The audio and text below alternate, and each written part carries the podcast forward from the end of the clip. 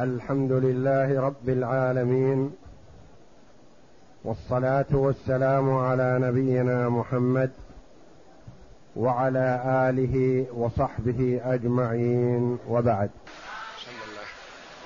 بسم الله الرحمن الرحيم والصلاة والسلام على أشرف الأنبياء والمرسلين نبينا محمد وعلى آله وصحبه أجمعين. فصل قال المؤلف رحمه الله تعالى فصل فإذا قال وقفت على أولادي دخل فيه الذكر منهم والأنثى والخنثى لأن الجميع أولاد. هذا الفصل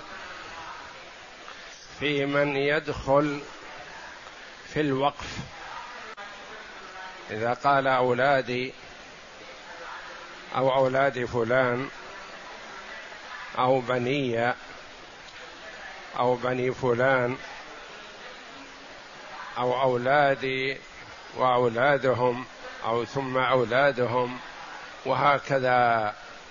فيقول رحمه الله فإذا قال أي الموقف وقفت على أولادي وقفت على أولادي يشمل الذكر والأنثى والخنثى.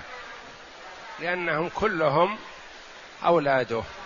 والله جل وعلا يقول يوصيكم الله في أولادكم للذكر مثل حظ الأنثيين. فأراد جل وعلا بقوله في أولادكم يعني الذكور والإناث الجميع. والخنثى لا يخلو إما يكون ذكرا أو يكون أنثى. وهل يدخل فيه ولد الولد فيه روايتان؟ وهل يدخل ولد الولد؟ لقال وقفت على أولادي فقط.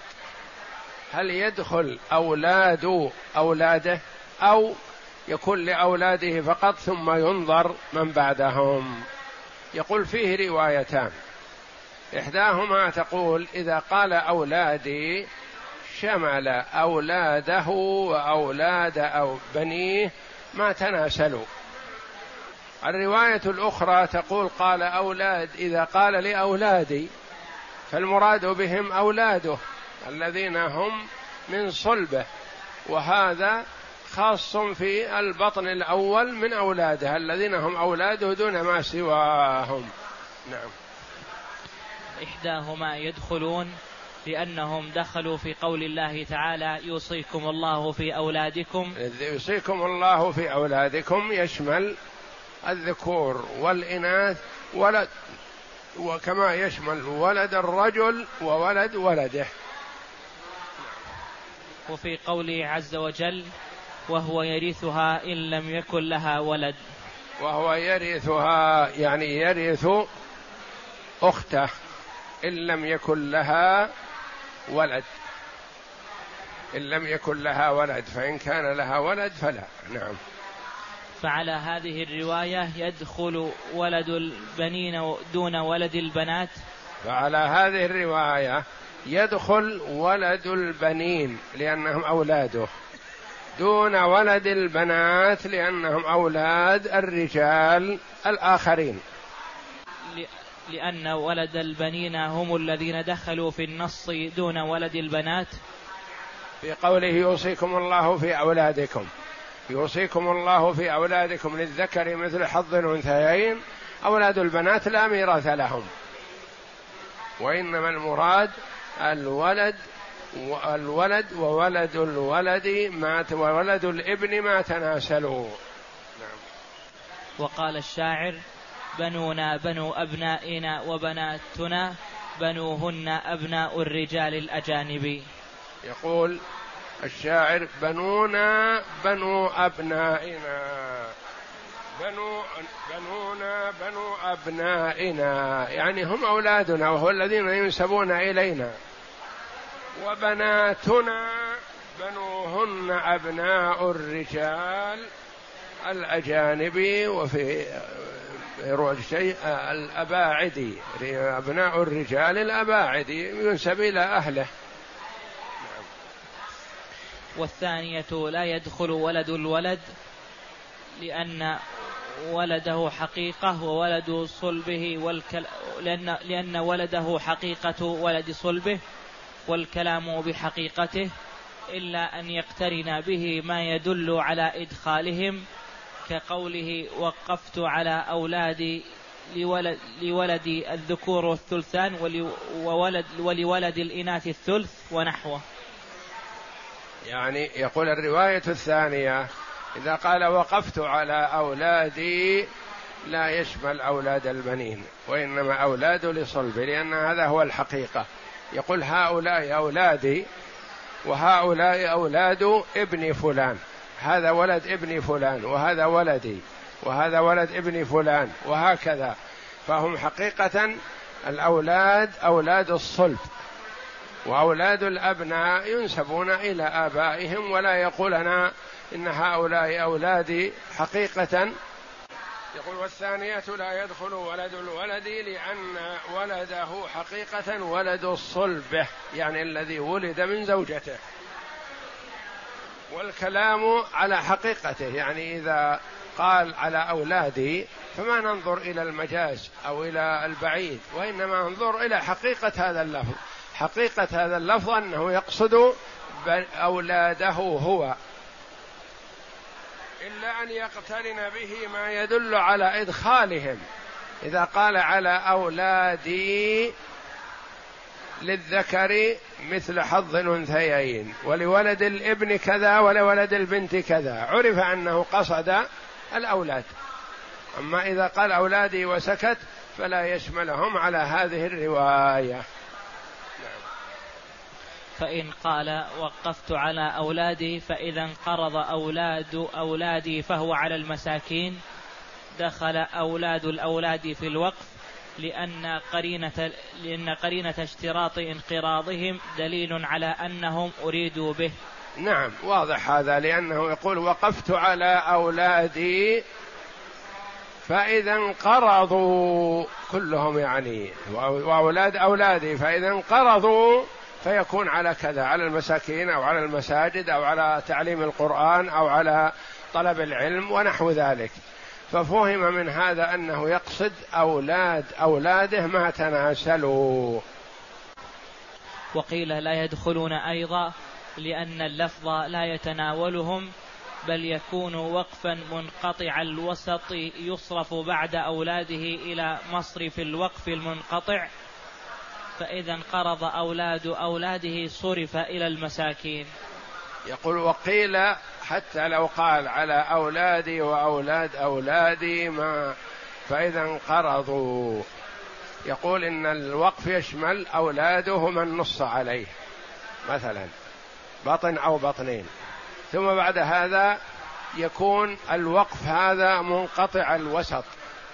منقطع ما هو الابتداء ولا الانتهاء لأنه كأنه قال إذا فإن قال وقفت على أولادي فإذا انقرض أولاد أولادي فهو على المساكين. يقول وقفت على أولادي يشمل أولاده فقط. أولاد أولاده ما لهم شيء. لكن متى يؤول إلى المساكين؟ إذا انقرض أولاد أولاده. يكون منقطع الوسط. عرفنا فيما تقدم أن الوقف يكون منقطع الابتداء. دون الوسط والانتهاء. منقطع الوسط دون الابتداء والانتهاء. منقطع الابتداء منقطع الانتهاء. يعني معروف الابتداء والانتهاء منقطع. فالذي ليس له نصيب مثلا مقدار الوسط هذا يعود على على الموقوف على ذرية الواقف أو على ورثته أو على عصبته على الأقوال المتقدمة. فيقول منقطع الوسط متصل الانتهاء. كيف يكون هذا؟ إيضاح هذا بالمثال. وقفت على أولادي. فإذا انقرض أولاد أولادي يكون على المساكين. أولاده لهم نصيب في الوقف أولاد أولاده موجودون لكن ما لهم نصيب في الوقف يؤول إلى المساكين أولاد أولاده ما لهم نصيب. يؤول إلى المساكين لا. لأنه قال فإذا انقرض أولاد أولادي آل إلى المساكين. يكون الوسط منقطع. غير محدد من يأخذ الوقف فيصرف على عصبته أو ورثته أو على قرابته على ما قيل سابقا. فالوسط منقطع. ما في أحد له. فإذا انقرض أولاد اولاده انتهوا. وهم ما أخذوا شيء من الوقف لكن انتهوا. من يكون له يعود للمساكين. نعم. وإن وصل لفظه بما يقتضي تخصيص أولاده فقال وقفت على ولدي على ولدي ولدي لصلبي أو قال على أولادي ثم على أولادهم اختص بالولد وجها واحدا. يعني إذا أزال اللبس والإشكال في الوقفية أتى بعد كلمة الوقف على أولادي بشيء يزيل اللبس وهذا هو الأولى والأجدر أن لا يجعل المسألة فيها شك أو فيها لبس.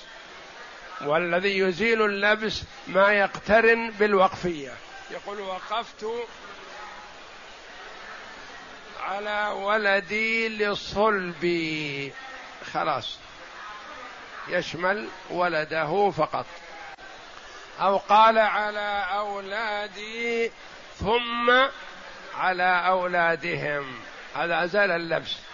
لأنه عرف أنهم أول مرة يكون على أولاده ثم بعد أولاده بعدما ينقطعون وينتهون يكون على أولاد أولاده.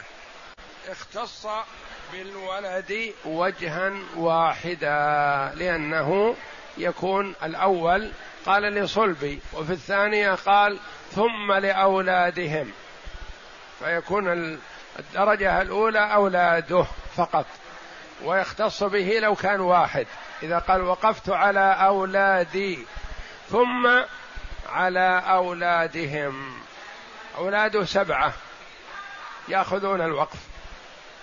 صاروا ستة يأخذون الوقف وحدهم. صاروا إلى أن آلوا إلى واحد. كلهم ماتوا بقي واحد. يأخذ الوقف كله. وأولاد الأولاد ما يشتركون لأنه أتى بثم. مات هذا الواحد انتهوا أولاده انتقل إلى ولد ولده. ثم لأن ثم تقتضي الترتيب والتعقيب والتراخي. يعني ما يأخذون أولاد الأولاد مع الأولاد شيئا. وإذا قال وقفت على أولادي وأولادهم وأولاد أولادهم استووا فيه اشتركوا. ومتى كان الوقف على على الأولاد مطلقا سوى فيه بين سوي فيه بين الذكر والأنثى والخنثى لاقتضاء لفظ التسوية كقوله تعالى في ولد الأم فهم شركاء في الثلث. يعني إذا قال وقفت على أولادي ثم وعلى أولادي وأولادهم ما تناسلوا يكون وقف على كل من وجد من ولده وولد بنيه. الذكر والأنثى القريب والنازل كلهم يستوون. لأن الواو تقتضي التشريك والمساواة. بخلاف ثم وبخلاف الفاء وبخلاف ما إذا قال للذكر مثل حظ الأنثيين أو قال لفظا يميز. أما إذا قال على أولادي وأولاد أولادي وأولاد أولادي ما تناسلوا يكون لكل مولود له أو لابن من أبنائه يشترك ويأخذ الولد مع أبيه ومع جده ومع ابنه ومع ابن ابنه. وإن كان في لفظه تفضيل بعضهم فهو كذلك. وإن كان في لفظه تفضيل بعضهم فهو كذلك. كان يقول على أولادي للذكر مثل حظ الأنثيين. للذكر سهمان وللأنثى سهم. مثلا. أو قال لطالب العلم سهمان ولغير المشتغل بطلب العلم سهم واحد. أو قال لحافظ كتاب الله سهمان ولغير الحافظ سهم أو قال لمن رتب إماما في المسجد سهمان ولمن سواه سهم واحد. يعني جعل ميزة. أو قال للمريض سهمان وللصحيح سهم. أو قال للمعاق سهمان وللصحيح السليم سهم. وهكذا. يعني ميز بقرينة بينة بقيد فإنه يعمل بها. لأنه يقول مثلا ما أريد أن يستوي طالب العلم والجاهل وما أريد أن يستوي حافظ القرآن وغير حافظه. أريد أن أميز حافظ القرآن حتى يكون في هذا حافز لأولادي لأن يحفظوا القرآن.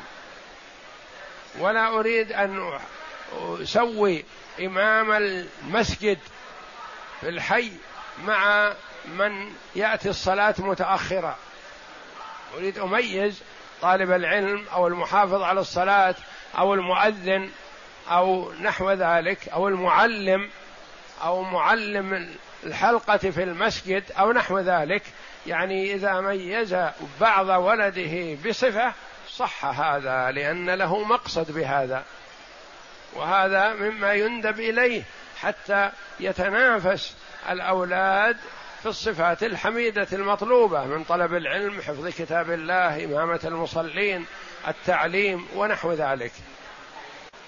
وإن كان له حمل لم يدخل في الوقف حتى ينفصل ثم يستحق ما يحدث من الغلة بعد انفصاله دون ما كان موجودا قبله كالثمرة المؤبرة والزرع المدرك. لأنه لا يسمى ولدا قبل الانفصال. نعم. إذا قال على أولادي مثلا هذا الوقف على أولادي. عنده أولاد ثمانية وعنده زوجتان كل واحدة حامل بولد ذكر أو أنثى. الغلة عادة تقسم مثلا بعد رمضان وهي غلة ما قبل رمضان مثلا. الحمل ولد في رمضان. هل يستحق من هذه الغلة التي ما قسمت إلى الآن؟ لأنها ستقسم بعد رمضان وهي قد استوفيت وتحصلت قبل رمضان والولد ولد في رمضان. هل يستحق؟ هل يستحق؟ لا يستحق لأن هذه غلة وجدت قبل ولادته ما يستحق. فمثلا هذا الوقف من هذا الرجل يقول لأولادي لصلبي أو يقول لأولادي وأولادهم ما تناسلوا. أولاد الأولاد لهم نساء حمل. الغلة هذه استوفيت واكتملت في رجب وتوزع في رمضان. الأولاد النساء الحمل منها من ولدت في شعبان ومنها من ولدت في أول رمضان ومنهم من ولدت في أول شعبان ومنهن في آخر شعبان هل يستحق الأولاد هؤلاء الذين ولدوا في شعبان فما بعد إلى رمضان قبل توزيع الغلة يستحقون شيئا؟ لا. لأن الغلة هذه استحقت وجمعت في رجب. فهي للموجودين في رجب. لكن من وجد بعد هذا فليس له شيء وإنما يحتسب له من غلة السنة المقبلة إن شاء الله. وهكذا لأن الولد قد يأتي يقول عطوا لولدي. وعطوا لولد ولدي. ولده له ولد. مثلا ولد في رمضان. وله ولد ولد ولد في شعبان. فيقول أعطوني لي ولأولادي. نقول لا. ولدك الذي ولد في شعبان. ولد ولدك الذي ولد بعد هذا أو قبل هذا. بعد رجب ما يستحق شيء. لأن الاستقلة استحقت في رجب فهي للموجودين في رجب. فمن وجد بعد هذا فلا استحقاق له وإنما يسجل للسنة القادمة إن شاء الله إن بقي حي. كالثمرة المؤبرة. الثمرة المؤبرة إذا أبرت الثمرة يعني لقحت معناه أنها تكون للموجودين قبل. وتكون تبع الأصل. يعني تنفصل عن الأصل ما تدخل في البيع. تقدم لنا في البيع أن الثمرة المؤبرة ما تدخل في البيع لأنه أبرها مالكها قبل أن يبيع الشجر إلا إذا اشترط.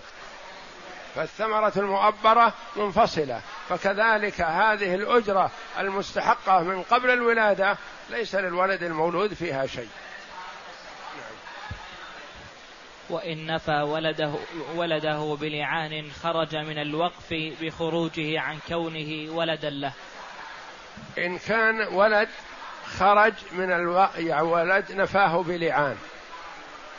اللعان هو ما بينه الله جل وعلا في كتابه العزيز في سورة النور.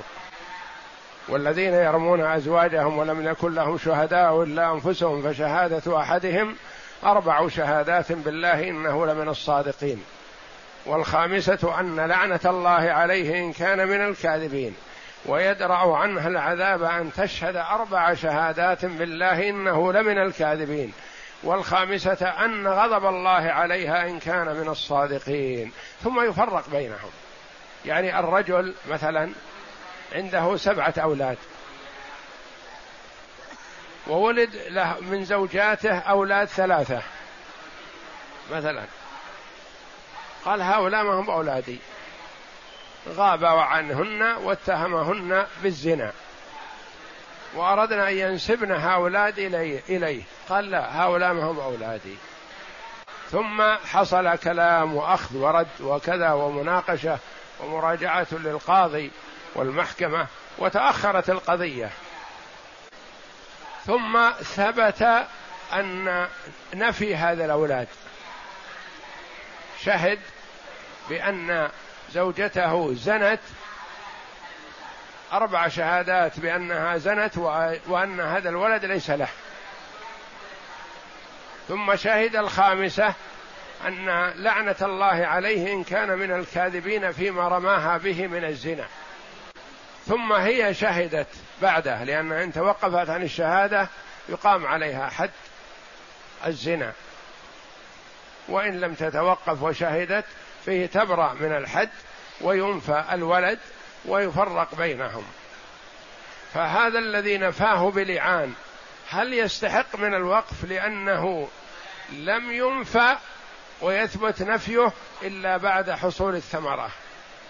قبل حصول الثمرة هو عبارة من الأولاد. ما أحد يعلم. يقال لا يستحق شيئا لأنه بنفيه ابتعد عنه وصار ليس ولده ولا يستحق شيئا من الوقف. وإن وقف على بنيه لم يدخل فيه بنت ولا خنثى لأنه لا يعلم كونه ابنا. هذاك وقف على أولاده فيشمل الذكر والأنثى إذا قال هذا وقف على بنية. هل تدخل البنات؟ لا. هل يدخل الخنثى؟ لا. إذا قال وقف على بناتي هل يدخل الولد الابن؟ لا. هل يدخل الخنثى؟ لا. وقد يرى الرجل أنه من باب تمييز الذكر عن الأنثى يقول هذه الأرض أو هذه العمارة وقف على أبنائي السبعة. وهذه العمارة أو الأرض أو المزرعة أو كذا وقف على بناتي العشر. فجعل للبنات وقف وللأبناء وقف. فلا يدخل معهم الصنف الثاني. وأما الخنثى فبعد ما يتميز ويتبين يدخل مع صنفه. وخنثى أول الأمر ما يدرى هل هو ذكر أو أنثى لكن تبينت ذكوريته دخل مع الأبناء تبينت أنوثيته دخل مع الإناث. وإن وقف على بنيه لأن كلمة بني للذكور فقط إلا إذا كانوا قبيلة. القبيلة في كلمة بني تشمل الذكور والإناث لأنه قال مثلا هذه المرأة من بني شيبة هذه المرأة من بني تميم. من بني تميم ولا يقال من بنات تميم وإنما من بني تميم لأنهم قبيلة. لكن ما يقال فاطمة من بني محمد لا. يقال فاطمة من بنات محمد وهكذا. وإن وقف على بناته لم يدخل فيه ذكر ولا خنثى لأنه لا يعلم كونه أنثى. نعم. وإن وقف على ولد فلان أو بنيه أو بناته فهو كوقفه على ولده على ولد نفسه وبنيه وبناته إلا أن يقف على بني فلان وهم قبيلة. وهم قبيلة. انتبه فرق بين أن يقول هذا الوقف على بني محمد بن علي. وقف على بني محمد بن علي. وهم من جيرانه أو من أقاربه أو من أهل العلم. فهل تدخل بنات محمد بن علي؟